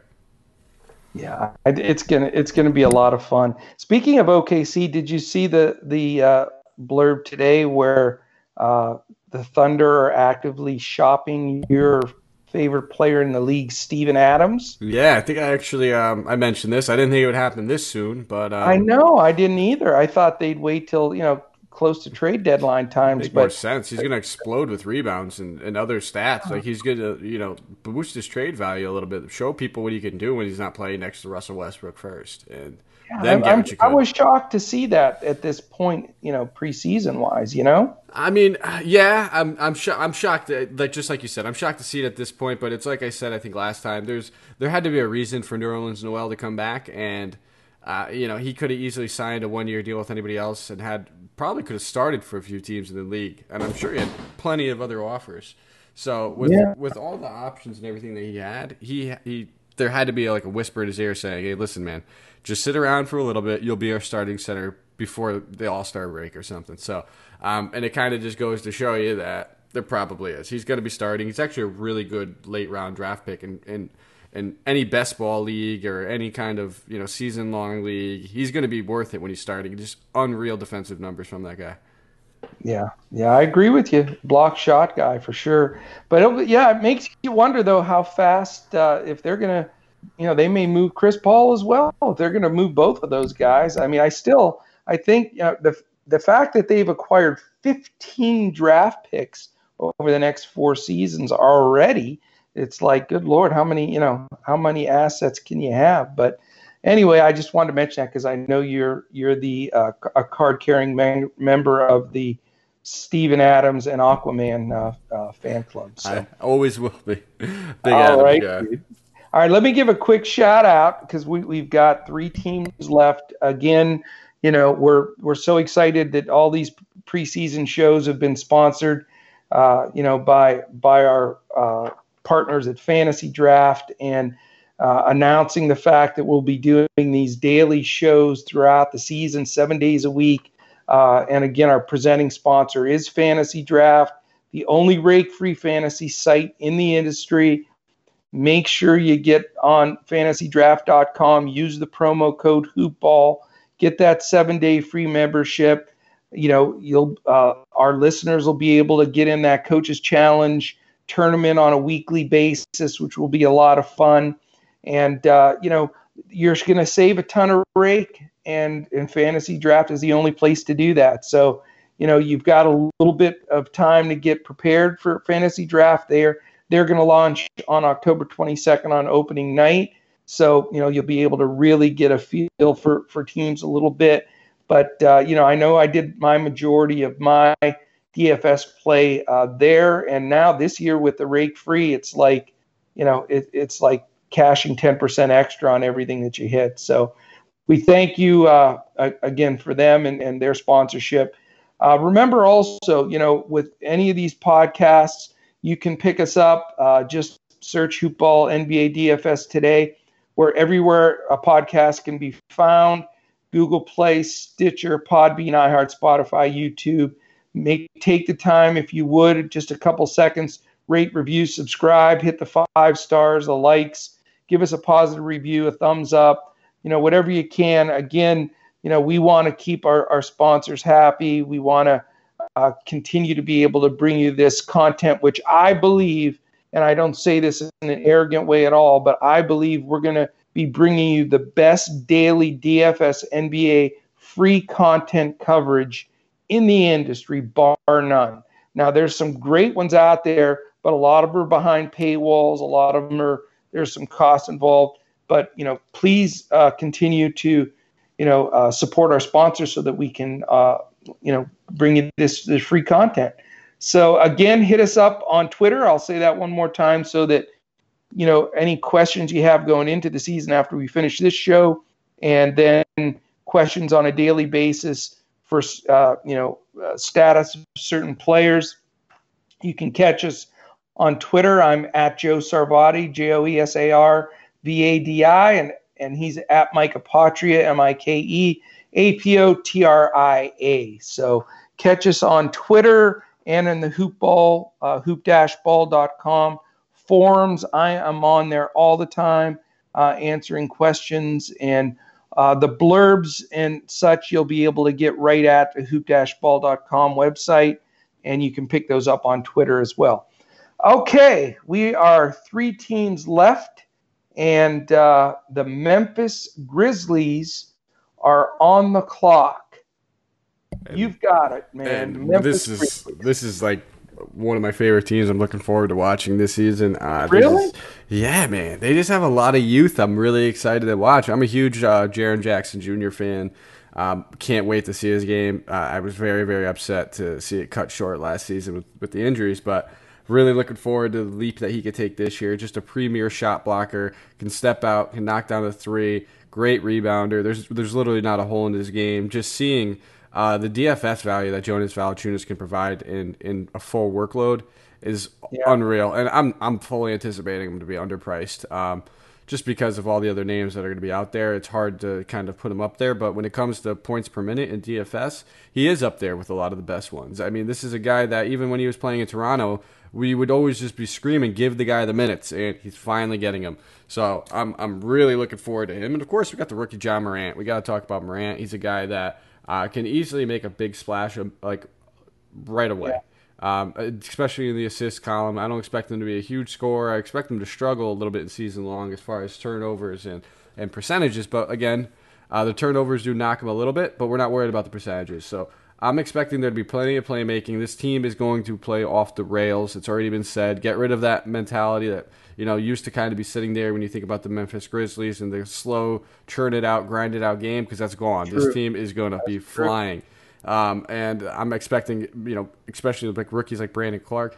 I, I, I want to watch this kid so bad. Just seeing how much athleticism, how many shot blockers this team has, and what they can really do, and all the different lineups that they could change. But right now, there's three guys that I primarily have my eye on. I'm not really worried about the whole uh, conjunction going on over there at small forward. Um, with you know Kyle Anderson, they're like they said they're going to probably he's probably going to wind up, I, in my opinion, being the starter. I think it should be Clarke, Um, but he's a little bit a little bit big. He's more of a power forward, uh, but he's you know six eight. You could probably get a, get away with it on the wing. Uh, but the main guys you're looking at for me is going to be Triple J, uh, Morant, Valanciunas. Those are the guys that we know are going to have the most secured lineups.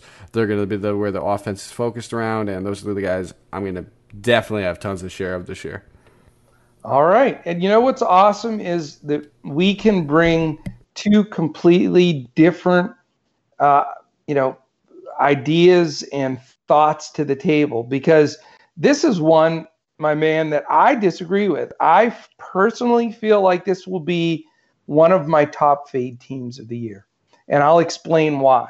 Uh, and and and it's great that you know it's good that our listeners we can't agree on everything, and, and you're not we're not supposed to. So we'll we'll see how you know these will will play out. But here here's my quick thinking. I, I think John Morant has is going to be a fantastic you know, possible all star point guard in two, three years down the line. I don't think that, you know, uh, he's ready for that yet. I think he's going to have a ton of turnovers and just, you know, be, uh, you know, n- not explosive from a DFS standpoint right off the bat. And I like him a lot. I really do. They brought Tyus Jones in to, to really, you know, give him uh, some some break and and, and help him, uh, you know, get into the flow of things. I think down the road as the season goes, maybe more so.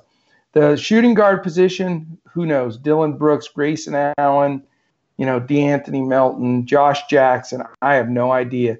The the conglomeration at, at small forward of, of slow mo and J- Jae Crowder, Josh Jackson, Bruno Caboclo, Iguodala, who probably won't play for them. I think they'll move him on you know, and then that takes me to the the big spots. Now I get it. Triple J is very good, but he's unproven. I have not seen, you know, uh, long enough sample size for me to say I'm going to commit my kind of DFS dollars to Jackson just yet.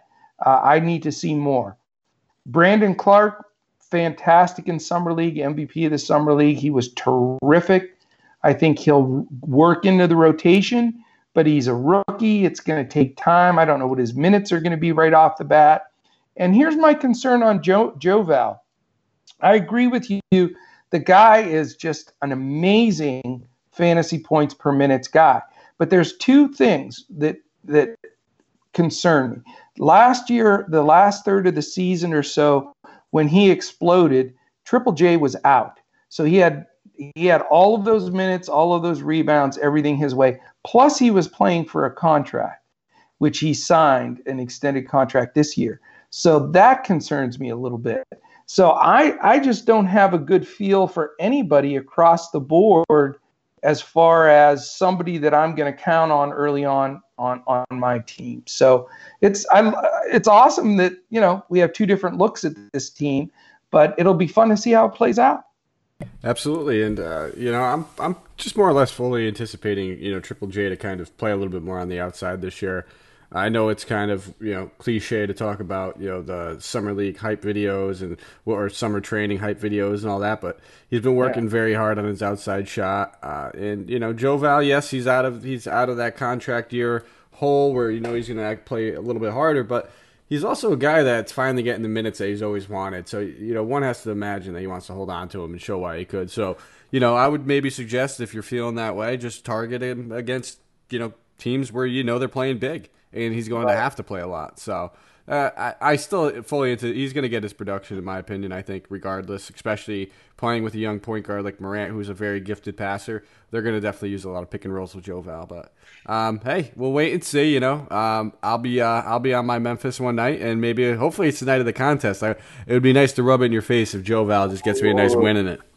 We'll definitely be talking noise on that uh, for sure. But uh, I do love Ja Morant. I mean his the way he sees the floor and his explosiveness to the basket, man, is he fun to watch. He's going to be a the, the Grizz are going to love him. And I agree with you. One point I will give you is they aren't going to be, you know, everybody has to totally remove the Conley, uh, Gasol, Grindhouse days because they are a complete reset and they're going to play at a super high pace. So that does help.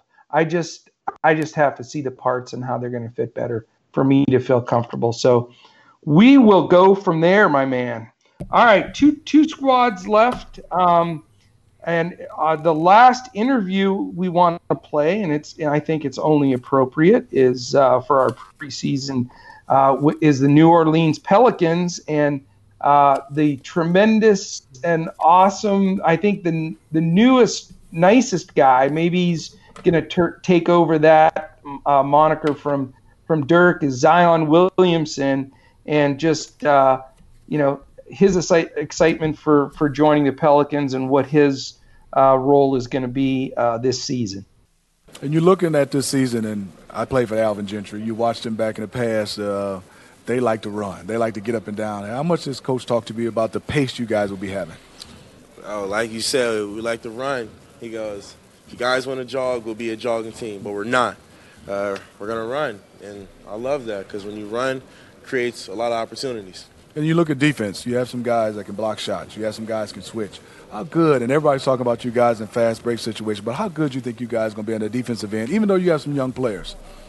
Uh, I think we're going to be great. Um, you know, I feel like once we come into our own, uh, once everybody learns the system, uh, I think we're going to be a great defensive team. How excited are you for the first day of actually getting on this court and going at it in training camp?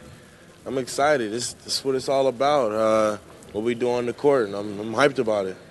There you go. I mean, you, you gotta love Zion. I mean, the fact that that guy, you know, with the attention, the hype, all the stuff that's gone on, you know, and he stays humble. He stays, uh, you know, he's done a ton of stuff already in the New Orleans community. I just I love the guy. I just hope he crushes it. You know, he's such a good guy. Yeah, and I mean everyone's gonna want to see him succeed. They don't want to put this unneeded pressure on him, but you know it's it's good pressure. It comes with being the number one overall pick, and you just gotta trust your own talent when you get on the court when you're a player like him, and just do do what got you there. Um, yes, you know you want to be able to fit and mesh around this team where they brought in all these other pieces and everything else, but at the same time, uh, you're you're their foundation. So uh, make them build around you, in my opinion. If, I, if I'm Zion, that's the approach I would take going into the NBA. Uh, just kind of do what made you successful your entire career. Don't try to change your game whatsoever. Uh, you know, Ben Simmons didn't really do that. We've seen him have plenty of success outside of, you know, obviously his three point shooting, but he just doesn't shoot them. At least he's not trying to do stuff that we know he can't do. Uh, right. So you know, I, I'm I'm kind of hoping for the same approach, but there are going to be a few a few mouths to feed over there. Um, you know, bringing in a you know a couple guys, Lonzo, Josh Hart. Obviously, Jrue Holiday still there. They brought in Derrick Favors, Brandon Ingram. So there's a lot of new faces that are going to be there with him. Um, and, and, it's really just a wait and see approach. I'm probably not going to go near Zion for the first like week or two. Uh, I just expect him to be way too high owned in GPPs, and I don't, yeah. uh, you know, his salary's probably going to be a little bit overinflated because of his just raw ability, and what he could do, and the hype and everything else that follows him. So I'll let other people kind of uh, absorb that. While I'll go for the uh, much unsexier Derrick Favors. Derrick Favors, okay, yeah. I'll tell you what, it's I'm I'm excited for New Orleans. I, you know, and considering again, and we've talked about this at nauseum. I think throughout these preseason uh, shows, but I, I still can't believe that the Pelicans, with a, a couple months left in the season last year, with Davis sitting out and just complete obliteration of their, you know, of any respect that they had from anybody in the league, and they go from that to hiring David Griffin as the is the new general manager, getting that first pick, pulling off that trade uh, where they were able to get all those great assets and, just add a, a, a, bunch of really, really good players. I mean, you know, I, I was so impressed with uh, Nickeil Alexander Walker and Jaxson Hayes. And I in in the NBA Summer League, I thought they were two of the better rookies there. And you know, those are those were the two picks after Zion. So I mean, I, I'm really excited for them. You know, from a DFS standpoint, uh, this is going to be one of those, you know, teams where you just have to pick the right guy on the right night because, you know, Alvin Gentry plays up tempo. Uh, I'm not the biggest Alvin Gentry coaching fan. I think he's a great guy and everything, but I'm not sure he manages the game as well as some coaches.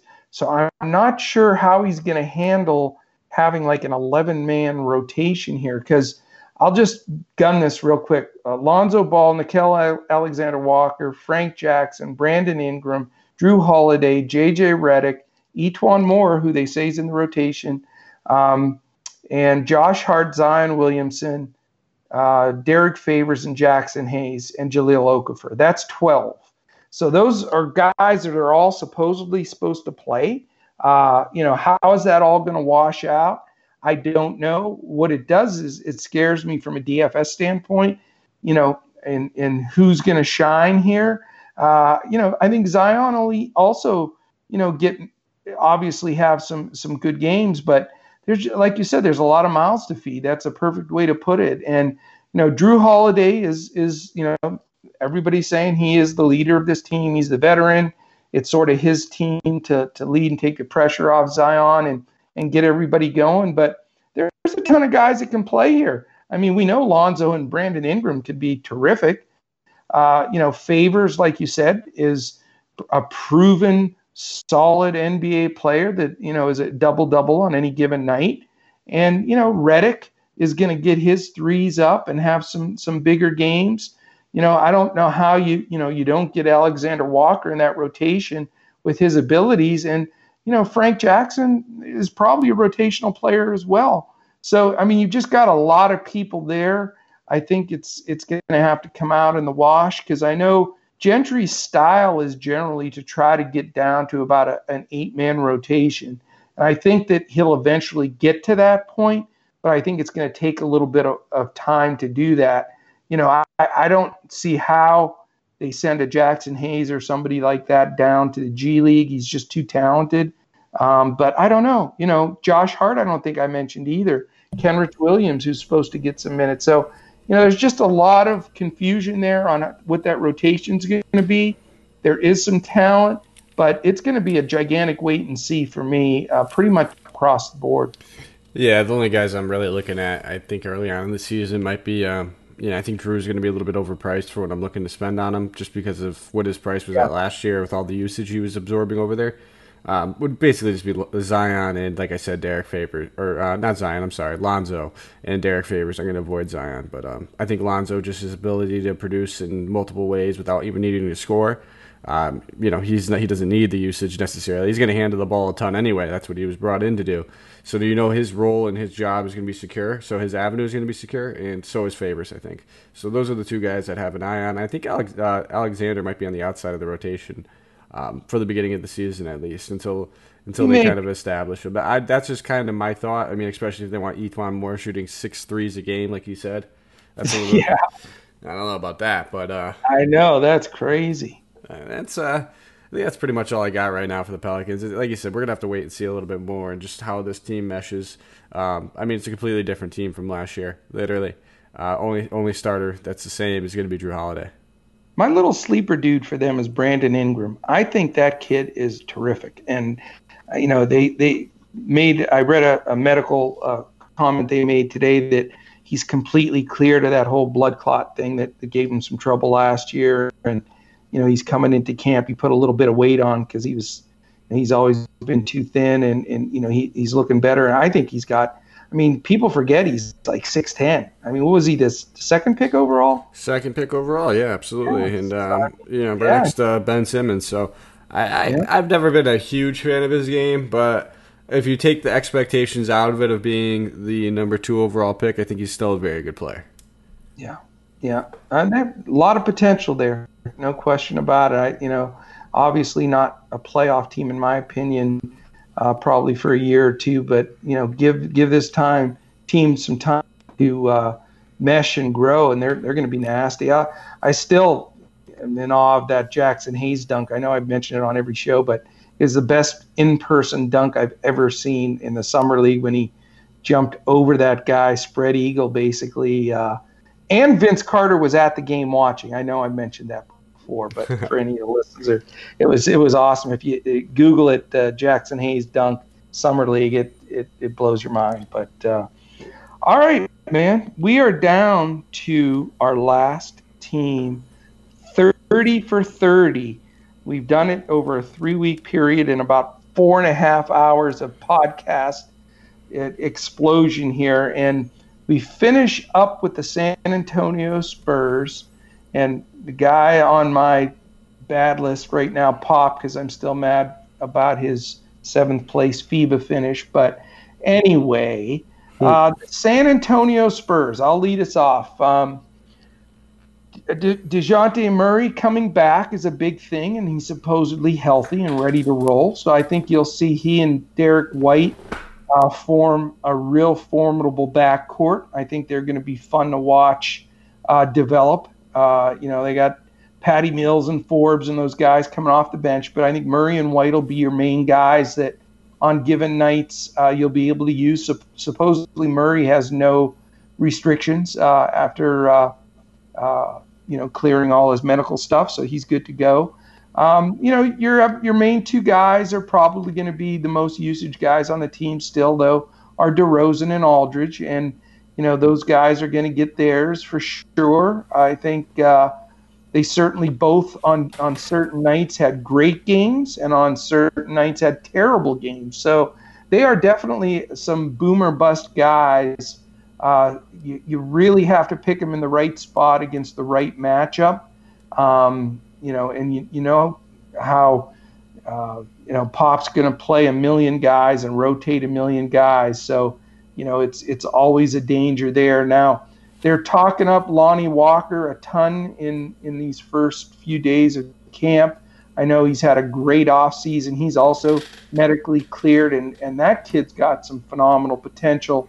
I think he'll be in their rotation, and I, I'm I'm looking forward to see how he develops. You know, you got your grit and grind pop guys. You know, they brought DeMarre Carroll in, which is you know pop up kind of player, uh, perfectly. Rudy Gay's still there. They brought Trey Lyles in. Uh, Jakob Poeltl is still there uh, at center and you know can put up some decent numbers at times. So again, you know the Spurs are going to be the Spurs. Their pace is always going to be a little slower. They do have a little bit maybe more pep coming this year with Murray and White both in there pushing the ball. Um, you know you got to take them, DeRozan, Aldridge on specific nights, uh, depending on the matchups. But you know, not never really a big DFS target team, but um, you know, uh, there there are times where where they're very usable in certain matchups, and uh, they did uh, score more points per game last year than they had in the in the uh, previous five. So you know, if that trend continues, you know, there there's a possibility of of uh, some usable guys. Yeah, no, I mean that's uh, that's quite a way to end it. Now I'm just, I mean, it's the Spurs at the end of the day. We're not really targeting much with them, not targeting targeting much against them. They're never great at anything. They're never bad at anything. Um, you know, it's it's you know DeRozan in the right matchups, Aldridge in the right matchups against poor rebounding teams, and you know I'm expecting. Uh, you know Murray isn't somebody really known for his offense. He's actually, which is one of the, fantastic perimeter defender. So maybe that's something to keep in mind. Point guards facing him uh, might be something you might want to shy slightly away from, but. I, I just think it's it's right where you said it. You're really just looking at two guys. Uh, you know, Derrick White was a guy that we were able to juice the orange with a little bit last year, but with Murray back, that's really going to cut into things and I'm not really touching anybody at the at the other positions. I'm I'm it's, it's cut and dry. I think with the Spurs, it's always kind of cut and dry. You know what you're doing with them. Pretty much do. You know what you're going to get, and they'll probably win 50 games like they do every year somehow, or whatever close to it. But uh, awesome, man. That's it. That's all 30 teams. So you know we we've touched on just about everybody. Uh, hopefully, it's been uh, something usable for the listeners that they can start to apply uh, as we, we go live with and then into the regular season. And, um, you know, we're just excited to build uh, a good listenership and, and uh, you know, couldn't be more excited, Mike, to be working with you now on a, on a daily fantasy uh, show. I know we've always uh, for the last year whatever we've known each other have talked about the potential of doing this. So uh, couldn't be more excited. I think it's going to be a blast, and uh, you know, it's it's going to be fun, man. Absolutely, and uh, you know, again, uh, it's something that we we talked about. We really wanted to do, and you know, I just want to thank everybody, uh, you know, that we work with here over at Hoopball that kind of supports us. All everybody that listens and follows and writes here, and you know, just the guys out there on Twitter who interact with us, the guys that come into our forums, you know, the people that go out of their way and see the value in what we do, purchase the premium package, and, and come in here, rate and review us, listen to us. It's part of everything. And, you know, big yeah. shout out to the main man brew up there, too. Uh, congratulations. I just wanted yes. to say, yes, congratulations, Brew. New baby. Yeah, brand, brand new baby. Baby Brew is here. Um, so big awesome. shout out to him. He's a guy that, listen, I've known Brew for a few years. He absolutely grinds. That guy works harder than anybody I've ever met.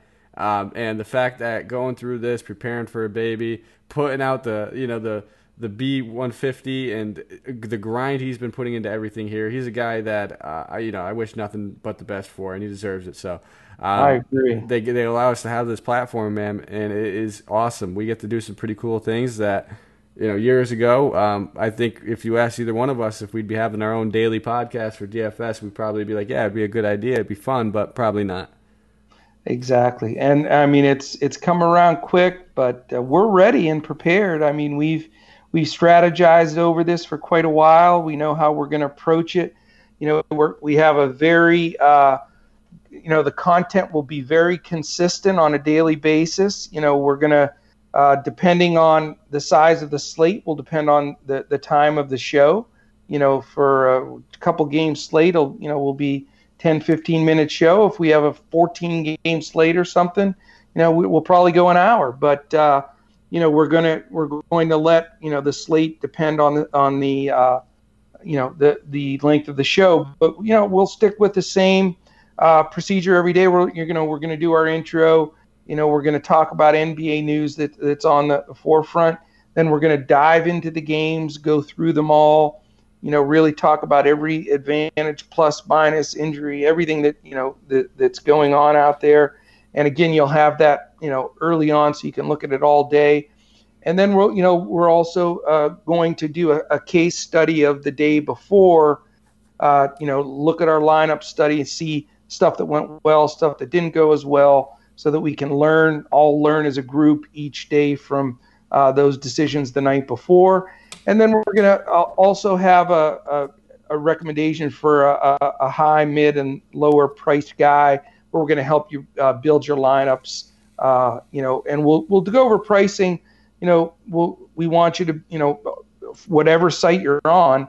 Uh, you know, we want to help you with the pricing on all of those. We'll we'll be bouncing different prices around. We're obviously going to focus a lot on FantasyDraft once they get go, going on the 22nd with them being our presenting sponsor. But we'll be touching on, you know, Yahoo and, and DraftKings and FanDuel and make sure that, you know, wherever you're playing, that you know the information we're bringing forward is going to be a big help to you. So we're excited for that. You know, our motto from the beginning when we decided to do this show was success occurs when opportunity meets preparation. And I know it sounds cliche, but I'm going to say it, you know, at least once a week to remind everybody that you know if you want to make money at this and you know it's fun and it's and it's great to do and it's a you know good hobby for some people but you know it's a good money maker as well. And so if you're going to enjoy this and do it and spend your time and hard-earned money at, at trying to get a bankroll going do it the right way. And, and we're going to help you along every step of the way and, and try to uh, bring out uh, you know the best uh, edges that you can get in, in every aspect of the game. So we're excited. You know, hit us up as much as you can on Twitter at Joe Sarvadi, J O E S A R V A D I, at Mike Apotria, M I K E A P O T R I A.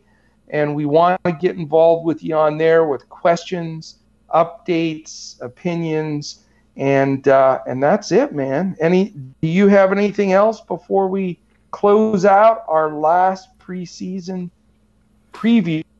No, I mean, at, at, the end of the day, the next time they hear our voices, they're going to be winning money. So, uh, you know, tune in to tomorrow. We're going to touch on that one game slate. So, um, let's get started. Beautiful, man. All right. Well, thank you for joining us for this whole six last six weeks uh, of shows in, in, preparation for the season. Uh, it's been awesome having you here with Hoopball NBA DFS today. For Mike Apotria, I'm Coach. We will catch you again on our next show tomorrow as we work together to crush it this season in NBA DFS. Thanks.